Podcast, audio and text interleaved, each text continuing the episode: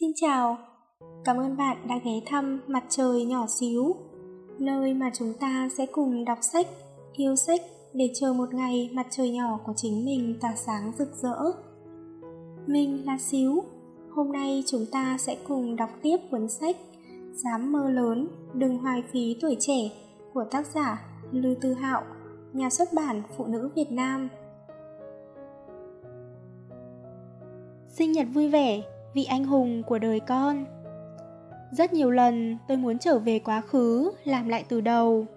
Về sau lại cảm thấy cũng chẳng có gì, có quay lại cũng vẫn vậy, cái sai thì vẫn sẽ sai thôi. Thế nhưng sau đó, có vô số lần tôi vẫn muốn trở lại hồi nhỏ, khi bà vẫn còn cao hơn tôi, khi tôi vẫn hay tới chỗ ông ăn trực, mẹ sẽ không ốm yếu như bây giờ còn bố thì vẫn là một siêu nhân, không bao giờ gục ngã trong tâm trí tôi. Hồi nhỏ, sống ở xa, muốn vào thành phố phải ngồi xe buýt rất lâu. Lúc đó tôi thường quấn lấy bà nội, đòi bà dắt tôi vào thành phố. Mặc kệ trời nắng ra sao, sức khỏe của bà tốt hay không, chỉ cần tôi muốn, bà sẽ chiều. Cứ có thời gian rảnh là bà đưa tôi đi. Hồi đó xe buýt còn chưa có chạm, cũng chưa có chỗ ngồi chỉ có một tấm biển rừng. Bà nội sợ tôi bị nắng, lúc nào cũng bảo tôi đứng dưới bóng bà. Ấn tượng hồi nhỏ của tôi về bà chính là như vậy. Bà là siêu nhân của tôi, bóng lưng của bà luôn rất vĩ đại. Hồi nhỏ tôi rất hay đến hiệu sách, cho dù phải ngồi một tiếng xe buýt tôi cũng đi. Cậu bé ngồi trên xe buýt khi ấy là tôi cảm thấy thỏa mãn hơn bất kỳ ai. Ngoài những sách tham khảo cần phải mua, tôi thường quấn lấy bà nội đòi mua rất nhiều truyện tranh. Tôi cùng bà lập lên một liên minh vĩ đại, nhất trí đối phó với bên ngoài. Những chuyện tranh đó, bà đều cất giấu dùm tôi. Có lúc mẹ không cho tôi xem tivi, tôi sẽ chạy qua phòng bà nội xem. Cứ thế tôi đã đọc hết 7 viên ngọc rồng, xem hết Lam Đăng, thậm chí coi cả World Cup 2002 trong sự bồng bột và lén lút như vậy. Về sau bố tôi nhảy việc, lên cấp 2 tôi chuyển vào thành phố. Nhà giờ đã gần hiệu sách, tôi không còn phải ngồi xe buýt lâu như trước nữa, nhưng lại không nỡ bắt taxi, nên lần nào tôi cũng đi bộ đến đó. Tiệm sách lúc đó vừa mở rộng thêm tầng thứ ba, mọi sách tham khảo đều được đưa lên đó. Tầng dưới mở một tiệm kem, là nơi tụ tập thường xuyên của tôi và đám bạn. Cũng vào lúc đó, TV bắt đầu có hệ thống VOD. Tôi thường thấy bài hát của Châu Kiệt Luân. Tầng 2 của tiệm sách có một gian chuyên bán các sản phẩm âm nhạc. Tôi đã lén mua rất nhiều băng cassette, giấu trong hộp đựng băng cassette học tiếng Anh. Đêm nào trước khi đi ngủ cũng lôi ra nghe. Thế nhưng có lẽ vì muốn chứng minh sự độc lập của mình, nên mỗi lần bà nội nói muốn cùng tôi đi nhà sách, tôi đều xua tay nói không. Về sau cẩn thận ngẫm lại, từ sau cấp 2 tôi không còn để bà dẫn đi hiệu sách nữa. Về sau hiệu sách ngày một mở rộng, nhưng lại chẳng còn băng cassette để mua nữa. Khi tôi gặp mẹ lần đầu tiên, mẹ chỉ mới 23 tuổi. Tôi đoán lần đầu tiên mẹ gặp tôi chắc chắn là thời mẹ đẹp nhất. Chỉ là lúc đó tôi còn đang mải khóc không ngừng nên đã quên không ngắm nhìn dáng vẻ đẹp nhất ấy. Hồi nhỏ TV có chiếu Des Yonkoru. Tôi nhõng nhẽo đòi mua bằng được một chiếc xe bốn bánh như trong phim. Mẹ tôi trước sau không bày tỏ ý gì, rồi tôi cũng quên luôn chuyện đó. Trước khi bố tôi chuyển việc, mẹ rất hiếm khi vào thành phố. Tôi nhớ có lần mẹ hào hứng bảo tôi đoán xem mẹ mang về cho tôi thứ hay ho gì. Mặt tôi đầy hoang mang, sau đó, mẹ đặt một chiếc xe bốn bánh trước mặt tôi. Giờ tôi chẳng còn nhớ đã để nó ở đâu nữa, nhưng vẫn nhớ mãi vẻ mặt của mẹ khi đó. Mẹ trong ấn tượng của tôi là một người hoạt ngôn, thường có thể nói đi nói lại một việc rất nhiều lần. Lúc tôi lên cấp 3, đang trong lứa tuổi nổi loạn, nên thường trái ý mẹ. Nói chưa được hai ba câu, tôi đã thấy phiền phức Rõ ràng mỗi lần đọc những bài viết về cha mẹ đều thấy cảm động vô cùng. Rõ ràng biết mẹ đã vì tôi mà hy sinh nhiều như vậy, nhưng tôi vẫn cứ hậm hực với mẹ, vẫn làm mẹ tức giận.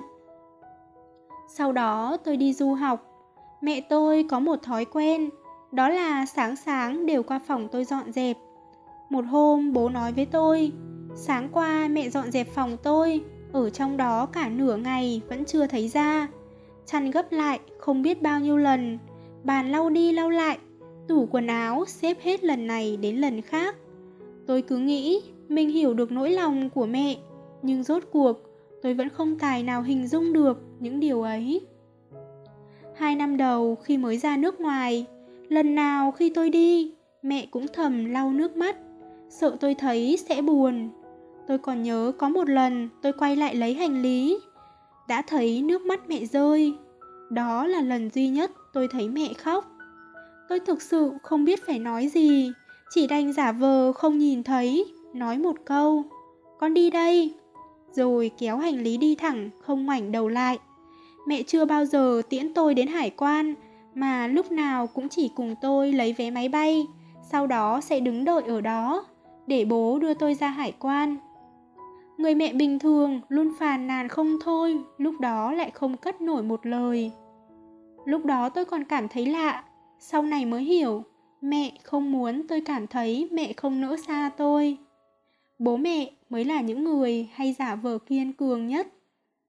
Trong phòng tôi có đặt vài tấm ảnh, đều là những tấm ảnh rất bình thường. Tôi có ảnh còn là học sinh tiểu học, bà nội lúc đó vẫn còn cao hơn tôi một chút.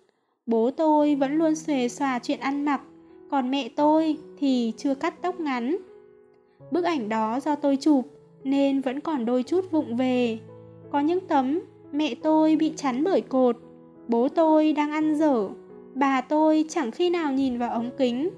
Khó khăn lắm mới có tấm chụp đẹp, mẹ tôi nghiêm nghị giơ tay chữ V.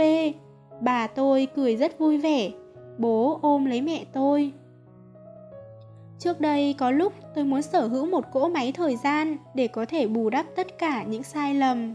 Sau này đột nhiên phát hiện, chẳng có thứ gì tôi muốn làm lại cả. Tuy trưởng thành là một việc rất kinh khủng, nhưng tôi chưa bao giờ sợ hãi hay chống đối việc này cả. Tôi nghĩ đến cuộc sống trước đây của mình, tất cả mọi chuyện đều không quá tệ.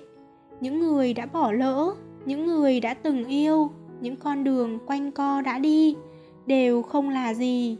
Cho dù được làm lại, có khi tôi vẫn sai như vậy. Nhưng có việc tôi thực sự muốn làm lại, đó là quay trở về thời điểm đó, chụp thêm nhiều bức ảnh, chụp đẹp hơn một chút. Lúc xem ảnh, lại một lần tôi sâu sắc cảm nhận được thanh xuân của bố mẹ đã qua rồi. Bố mẹ cũng từng có ước mơ, cũng từng có tuổi xuân phơi phới. Có điều từ sau khi có tôi, bố mẹ đã không chút oán thán mà biến tôi trở thành giấc mơ của họ. Đem tất cả tinh hoa của họ đặt vào tôi chỉ cần tôi sống tốt thì họ cũng tốt. Khi bạn cảm thấy khó khăn hãy nghĩ tới người thân của mình luôn ở phía sau. Đó chính là lý do để chúng ta kiên cường. Tôi chợt nhận ra mặc cho tôi có trưởng thành nhanh cỡ nào cũng vẫn chậm hơn tốc độ già đi của bố mẹ chỉ hy vọng con có thể trở thành người khiến bố mẹ tự hào sau này khi con có con nhất định cũng phải trở thành một người bố tuyệt vời như bố mẹ. Một điều trùng hợp là mẹ tôi và bà nội có cùng ngày sinh nhật, đều vào ngày 8 tháng Chạp. Giờ đây một năm nữa lại qua đi, lòng muốn chúc mừng bà và mẹ, nhưng lại mong cho thời gian ngừng trôi. Mẹ tôi rất thích lướt Weibo của tôi một lượt từ đầu tới cuối. Mỗi bình luận đều xem rất cẩn thận. Nhưng mẹ ấy mà, trước nay không phải kiểu người thích lên mạng. Tôi nghĩ nếu không vì tôi, đến Weibo là gì, có lẽ mẹ cũng chẳng biết. Mẹ, sớm mai thức dậy, mẹ sẽ thấy được những dòng này chứ. Con cũng đoán được mẹ muốn nói gì rồi. Được rồi, được rồi, con nhất định sẽ sớm tìm cho mẹ một nàng dâu. Chương văn này xin dành tặng bố mẹ và bà, những vị anh hùng vĩnh cửu trong đời con.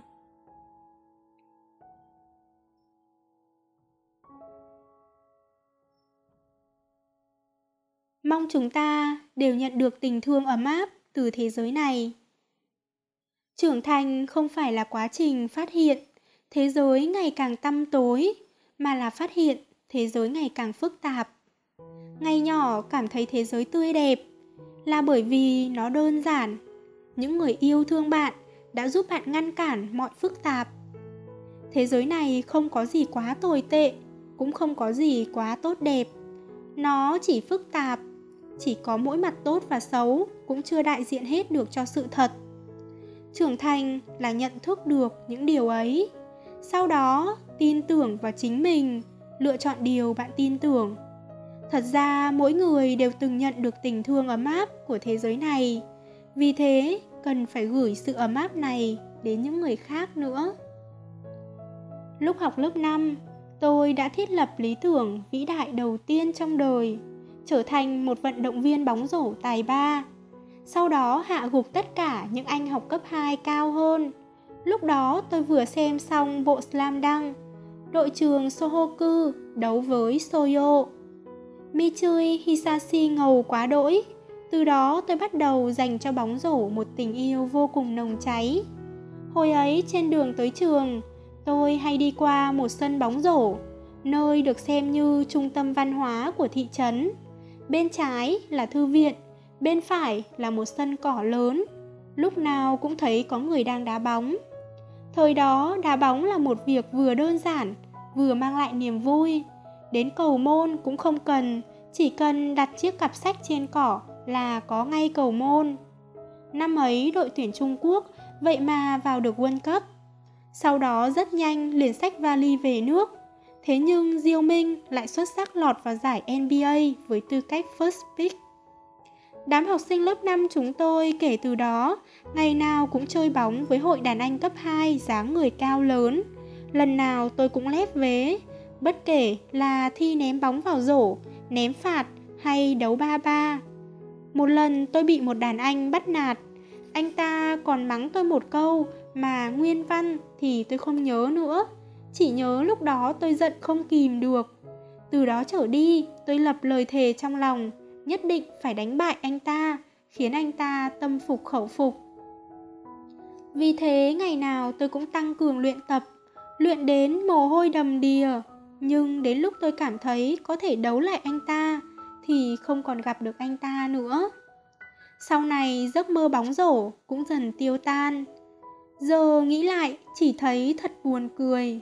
Hồi nhỏ có những suy nghĩ khó hiểu, nhưng cũng không biết từ đâu lại có được sự quả quyết như vậy chắc mẩm rằng sẽ thực hiện được điều ấy còn bản thân là vì giấc mơ ấy mà tồn tại giao thừa năm ngoái tôi trở về nhà. Muốn tới sân bóng rổ ngày ấy làm một trận. Ngờ đâu nơi đó đã biến thành khu dân cư. Thư viện đã không còn sân cỏ cũng theo đó mà biến mất. Đến con sông nhỏ hồi bé hay thấy cũng không còn nữa. Đến hôm nay tôi vẫn không chắc. Khoa học kỹ thuật và sự phát triển của đô thị hiện đại có thực sự tốt hay không. Giống như hôm đó, tôi ngây người nhìn khu dân cư trước mắt. Lòng nghĩ, thứ mất đi có lẽ không phải là sân bóng, cũng không phải thảm cỏ, mà chính là chúng tôi của ngày ấy. Giờ đây, chứng ám ảnh cưỡng chế của tôi ngày một nghiêm trọng. Tai nghe trái phải không được đeo nhầm, nếu không sẽ bực dọc đi vệ sinh mà không tìm được thứ gì để đọc thì cảm thấy như sắp chết vậy. Lúc chuẩn bị ngủ, nếu trong đầu chưa phát thảo được ít nhất một tình tiết nào đó thì chắc chắn sẽ không ngủ được. Khi tắm là thời điểm thích hợp nhất để suy nghĩ về cuộc đời. Mặc cho mỗi lần tắm xong, tôi đều quên mất mình đã chiêm nghiệm những gì. Nghe nhạc đã trở thành một phần trong cuộc sống của tôi bất cứ khi nào ở một mình tôi đều nghe nhạc tôi luôn suy nghĩ rốt cuộc âm nhạc và văn chương có ý nghĩa gì với mỗi chúng ta sau đó lại cảm thấy chúng có ý nghĩa như thế nào đều phụ thuộc vào tâm trạng của bạn lúc ấy lúc bận rộn, chắc chắn bạn sẽ không có tâm trạng để nghe nhạc lúc mất phương hướng, có những bài giống như thuốc kích thích khiến bạn sục sôi, nhiệt huyết hồi còn nhỏ TV hay phát nhạc của Châu Kiệt Luân. Lúc đó cảm thấy ông anh này cũng có sức hút.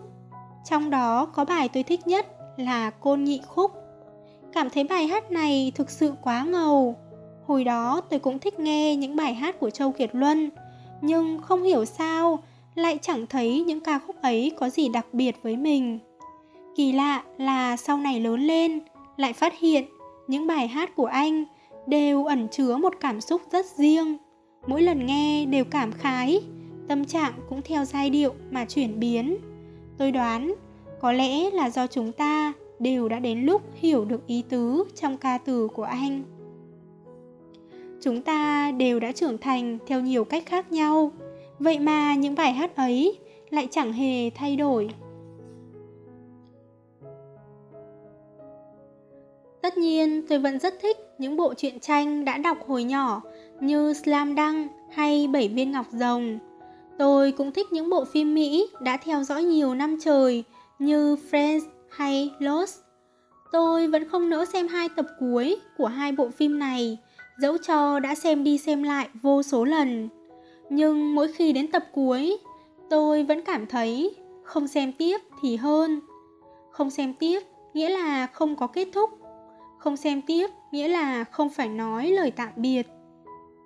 Đột nhiên tôi hiểu ra, có lẽ dù là văn chương, âm nhạc hay là những thứ khác nữa, chỉ cần bạn ghi nhớ chúng, chúng sẽ trở thành một phần trong bạn, cùng bạn đồng hành.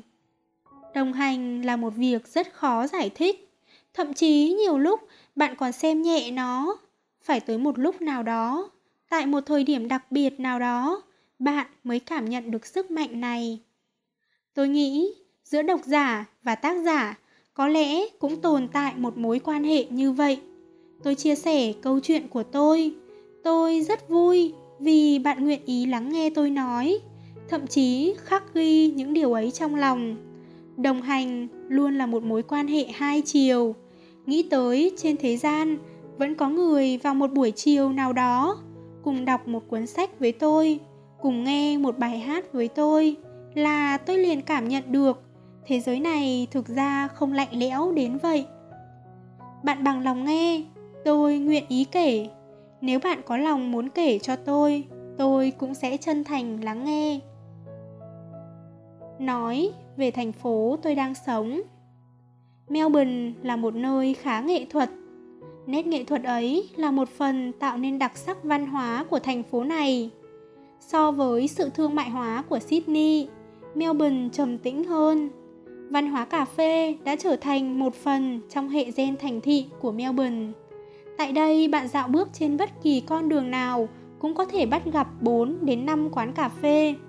Đối với người dân nơi đây, đó chính là một phần trong cuộc sống của họ. Cách nơi tôi sống không xa có một công viên, sáng nào tôi cũng tới đó chạy một vòng. Vì ngày thường tôi bận đi làm và hay thức khuya, nên thường chỉ tập trung chạy được vào cuối tuần và sáng sớm thứ tư. Lúc chạy bộ, có thể gặp rất nhiều người cũng đang chạy bộ. Đa phần họ đều giống tôi, đeo tai nghe, ai tự lo việc chạy của người ấy. Chạy bộ là một phương thức tập luyện hiếm thấy, có thể chạy bất cứ lúc nào, ở bất kỳ đâu, chỉ cần chuẩn bị tốt. Ngoài yếu tố thời tiết ra thì cơ bản không có rào cản nào khác. Gặp những người chạy bộ như mình, tâm trạng bỗng tốt lạ thường, có lẽ là vì biết trên thế giới này có rất nhiều người cũng giống mình, duy trì thói quen chạy bộ. Lý do chạy bộ của mỗi người có thể không hoàn toàn giống nhau, nhưng ít nhất vào lúc đó sẽ cảm thấy chúng ta thuộc cùng một tuyết người.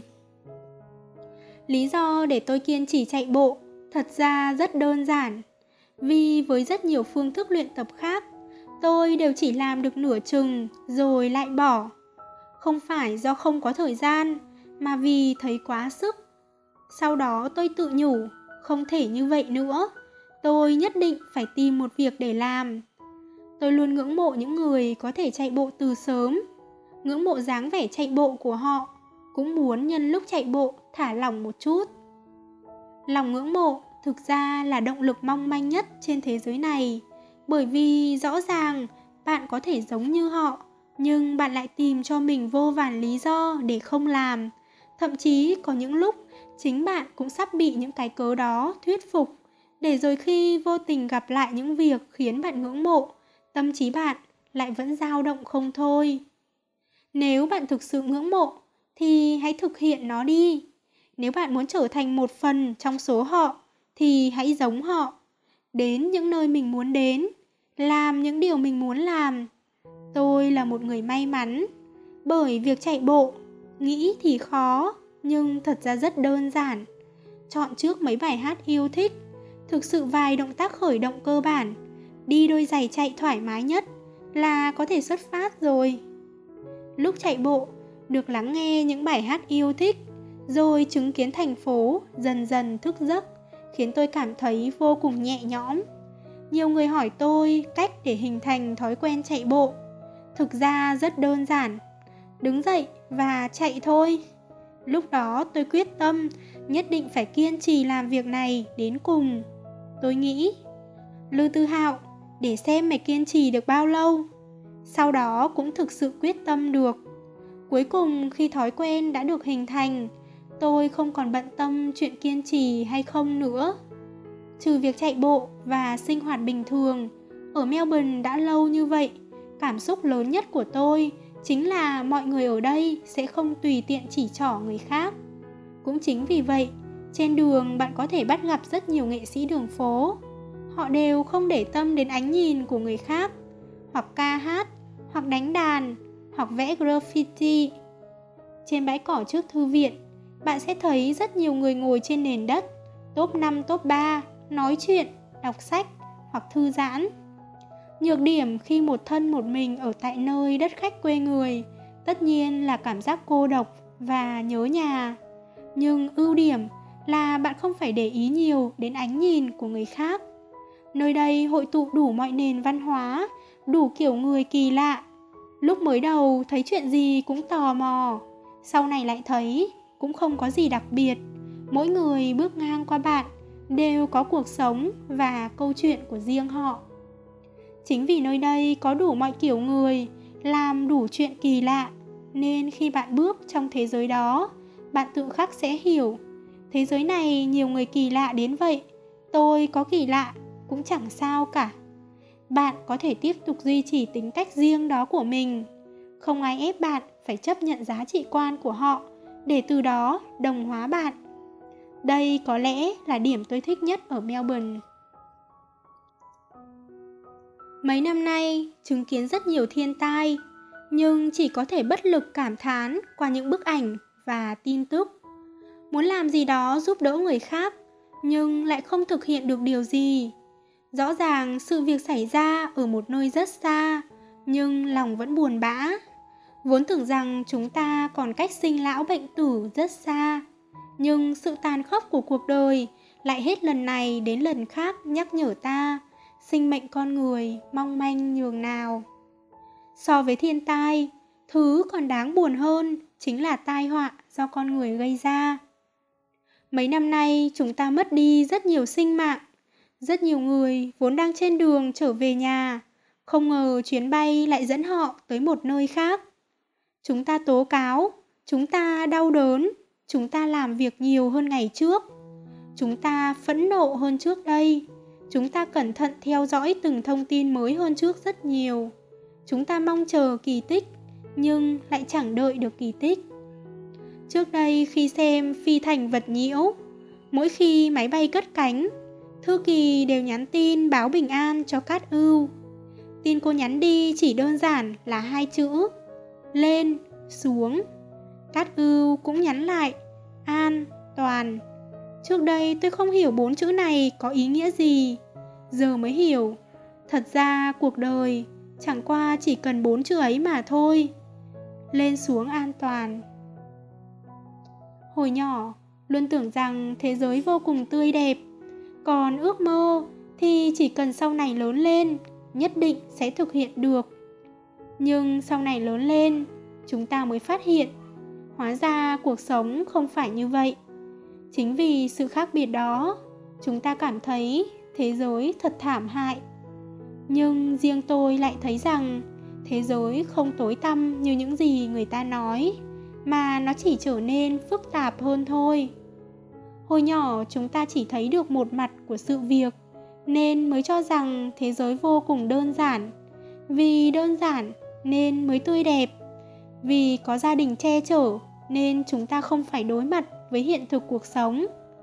Nhưng thế giới vốn đã phức tạp. Nó cho bạn hy vọng, rồi lại khiến bạn thất vọng.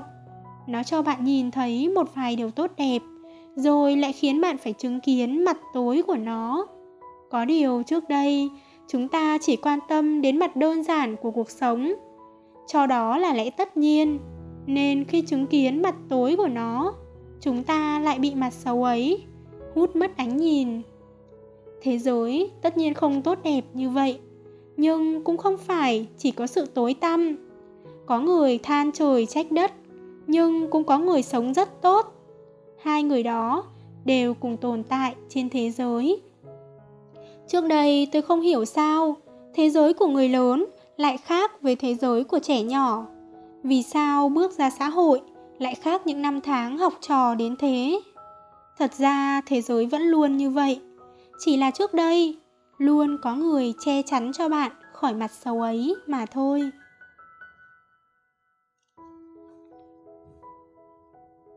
Giờ đây bạn đã lớn, bạn phải học cách chấp nhận những chuyện lực bất tòng tâm. Bạn phải hiểu rằng thế giới có những mặt không như bạn tưởng tượng, rằng mặt đó vẫn luôn tồn tại.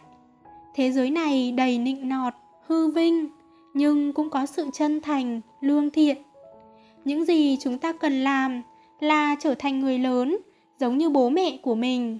Dùng sức mạnh của chính mình, chấp nhận tất cả ưu khuyết điểm của bản thân. Nhận thức những gì chúng ta có thể làm, những gì không thể. Sau đó tiếp tục bảo vệ những người chúng ta muốn bảo vệ, giống như bố mẹ đã làm với chúng ta. Nhiều người hỏi tôi tôi giữ sự lạc quan bằng cách nào? Nhiều lúc, tôi cũng muốn nói thật ra tôi không hề lạc quan. Ở một góc độ nào đó có thể nói tôi là người khá bi quan. Tôi biết cái gì có được, rồi cũng sẽ mất đi. Có ngày trời trong thì cũng sẽ có ngày mưa lớn. Có lúc tươi sáng thì cũng có lúc tối tăm. Chỉ là tôi đã học được cách, khi có được thì sẽ gắng sức giữ lấy. Khi trời mưa thì đem theo ô. Khi tối tăm thì thắp đèn hoặc ngồi xem một bộ phim ngày mùa đông lạnh thì mặc thêm áo ấm. Nhiều khi những khó khăn quẫn bách là do tự mình tạo nên mà thôi. Đừng nói nếu có thể trao nhau nụ hôn. Đừng cãi cọ nếu có thể trao nhau cái ôm nồng thắm. Đừng chần chừ nếu có thể hành động. Đừng chia tay nếu có thể đoàn tụ. Đồ tốt đừng cất quá kỹ. Việc hôm nay có thể làm, chớ để đến ngày mai. Từ lúc này trở đi hãy dốc hết sức làm những việc mình đã tự hứa với mình. Đến những nơi tự hẹn phải đến. Thế giới này đầy giấy hiểm nguy. Thời gian nên được lãng phí vào những điều tốt đẹp. Mong những bạn đã đọc đến đây đều sẽ có được những năm tháng tiếp theo bình yên.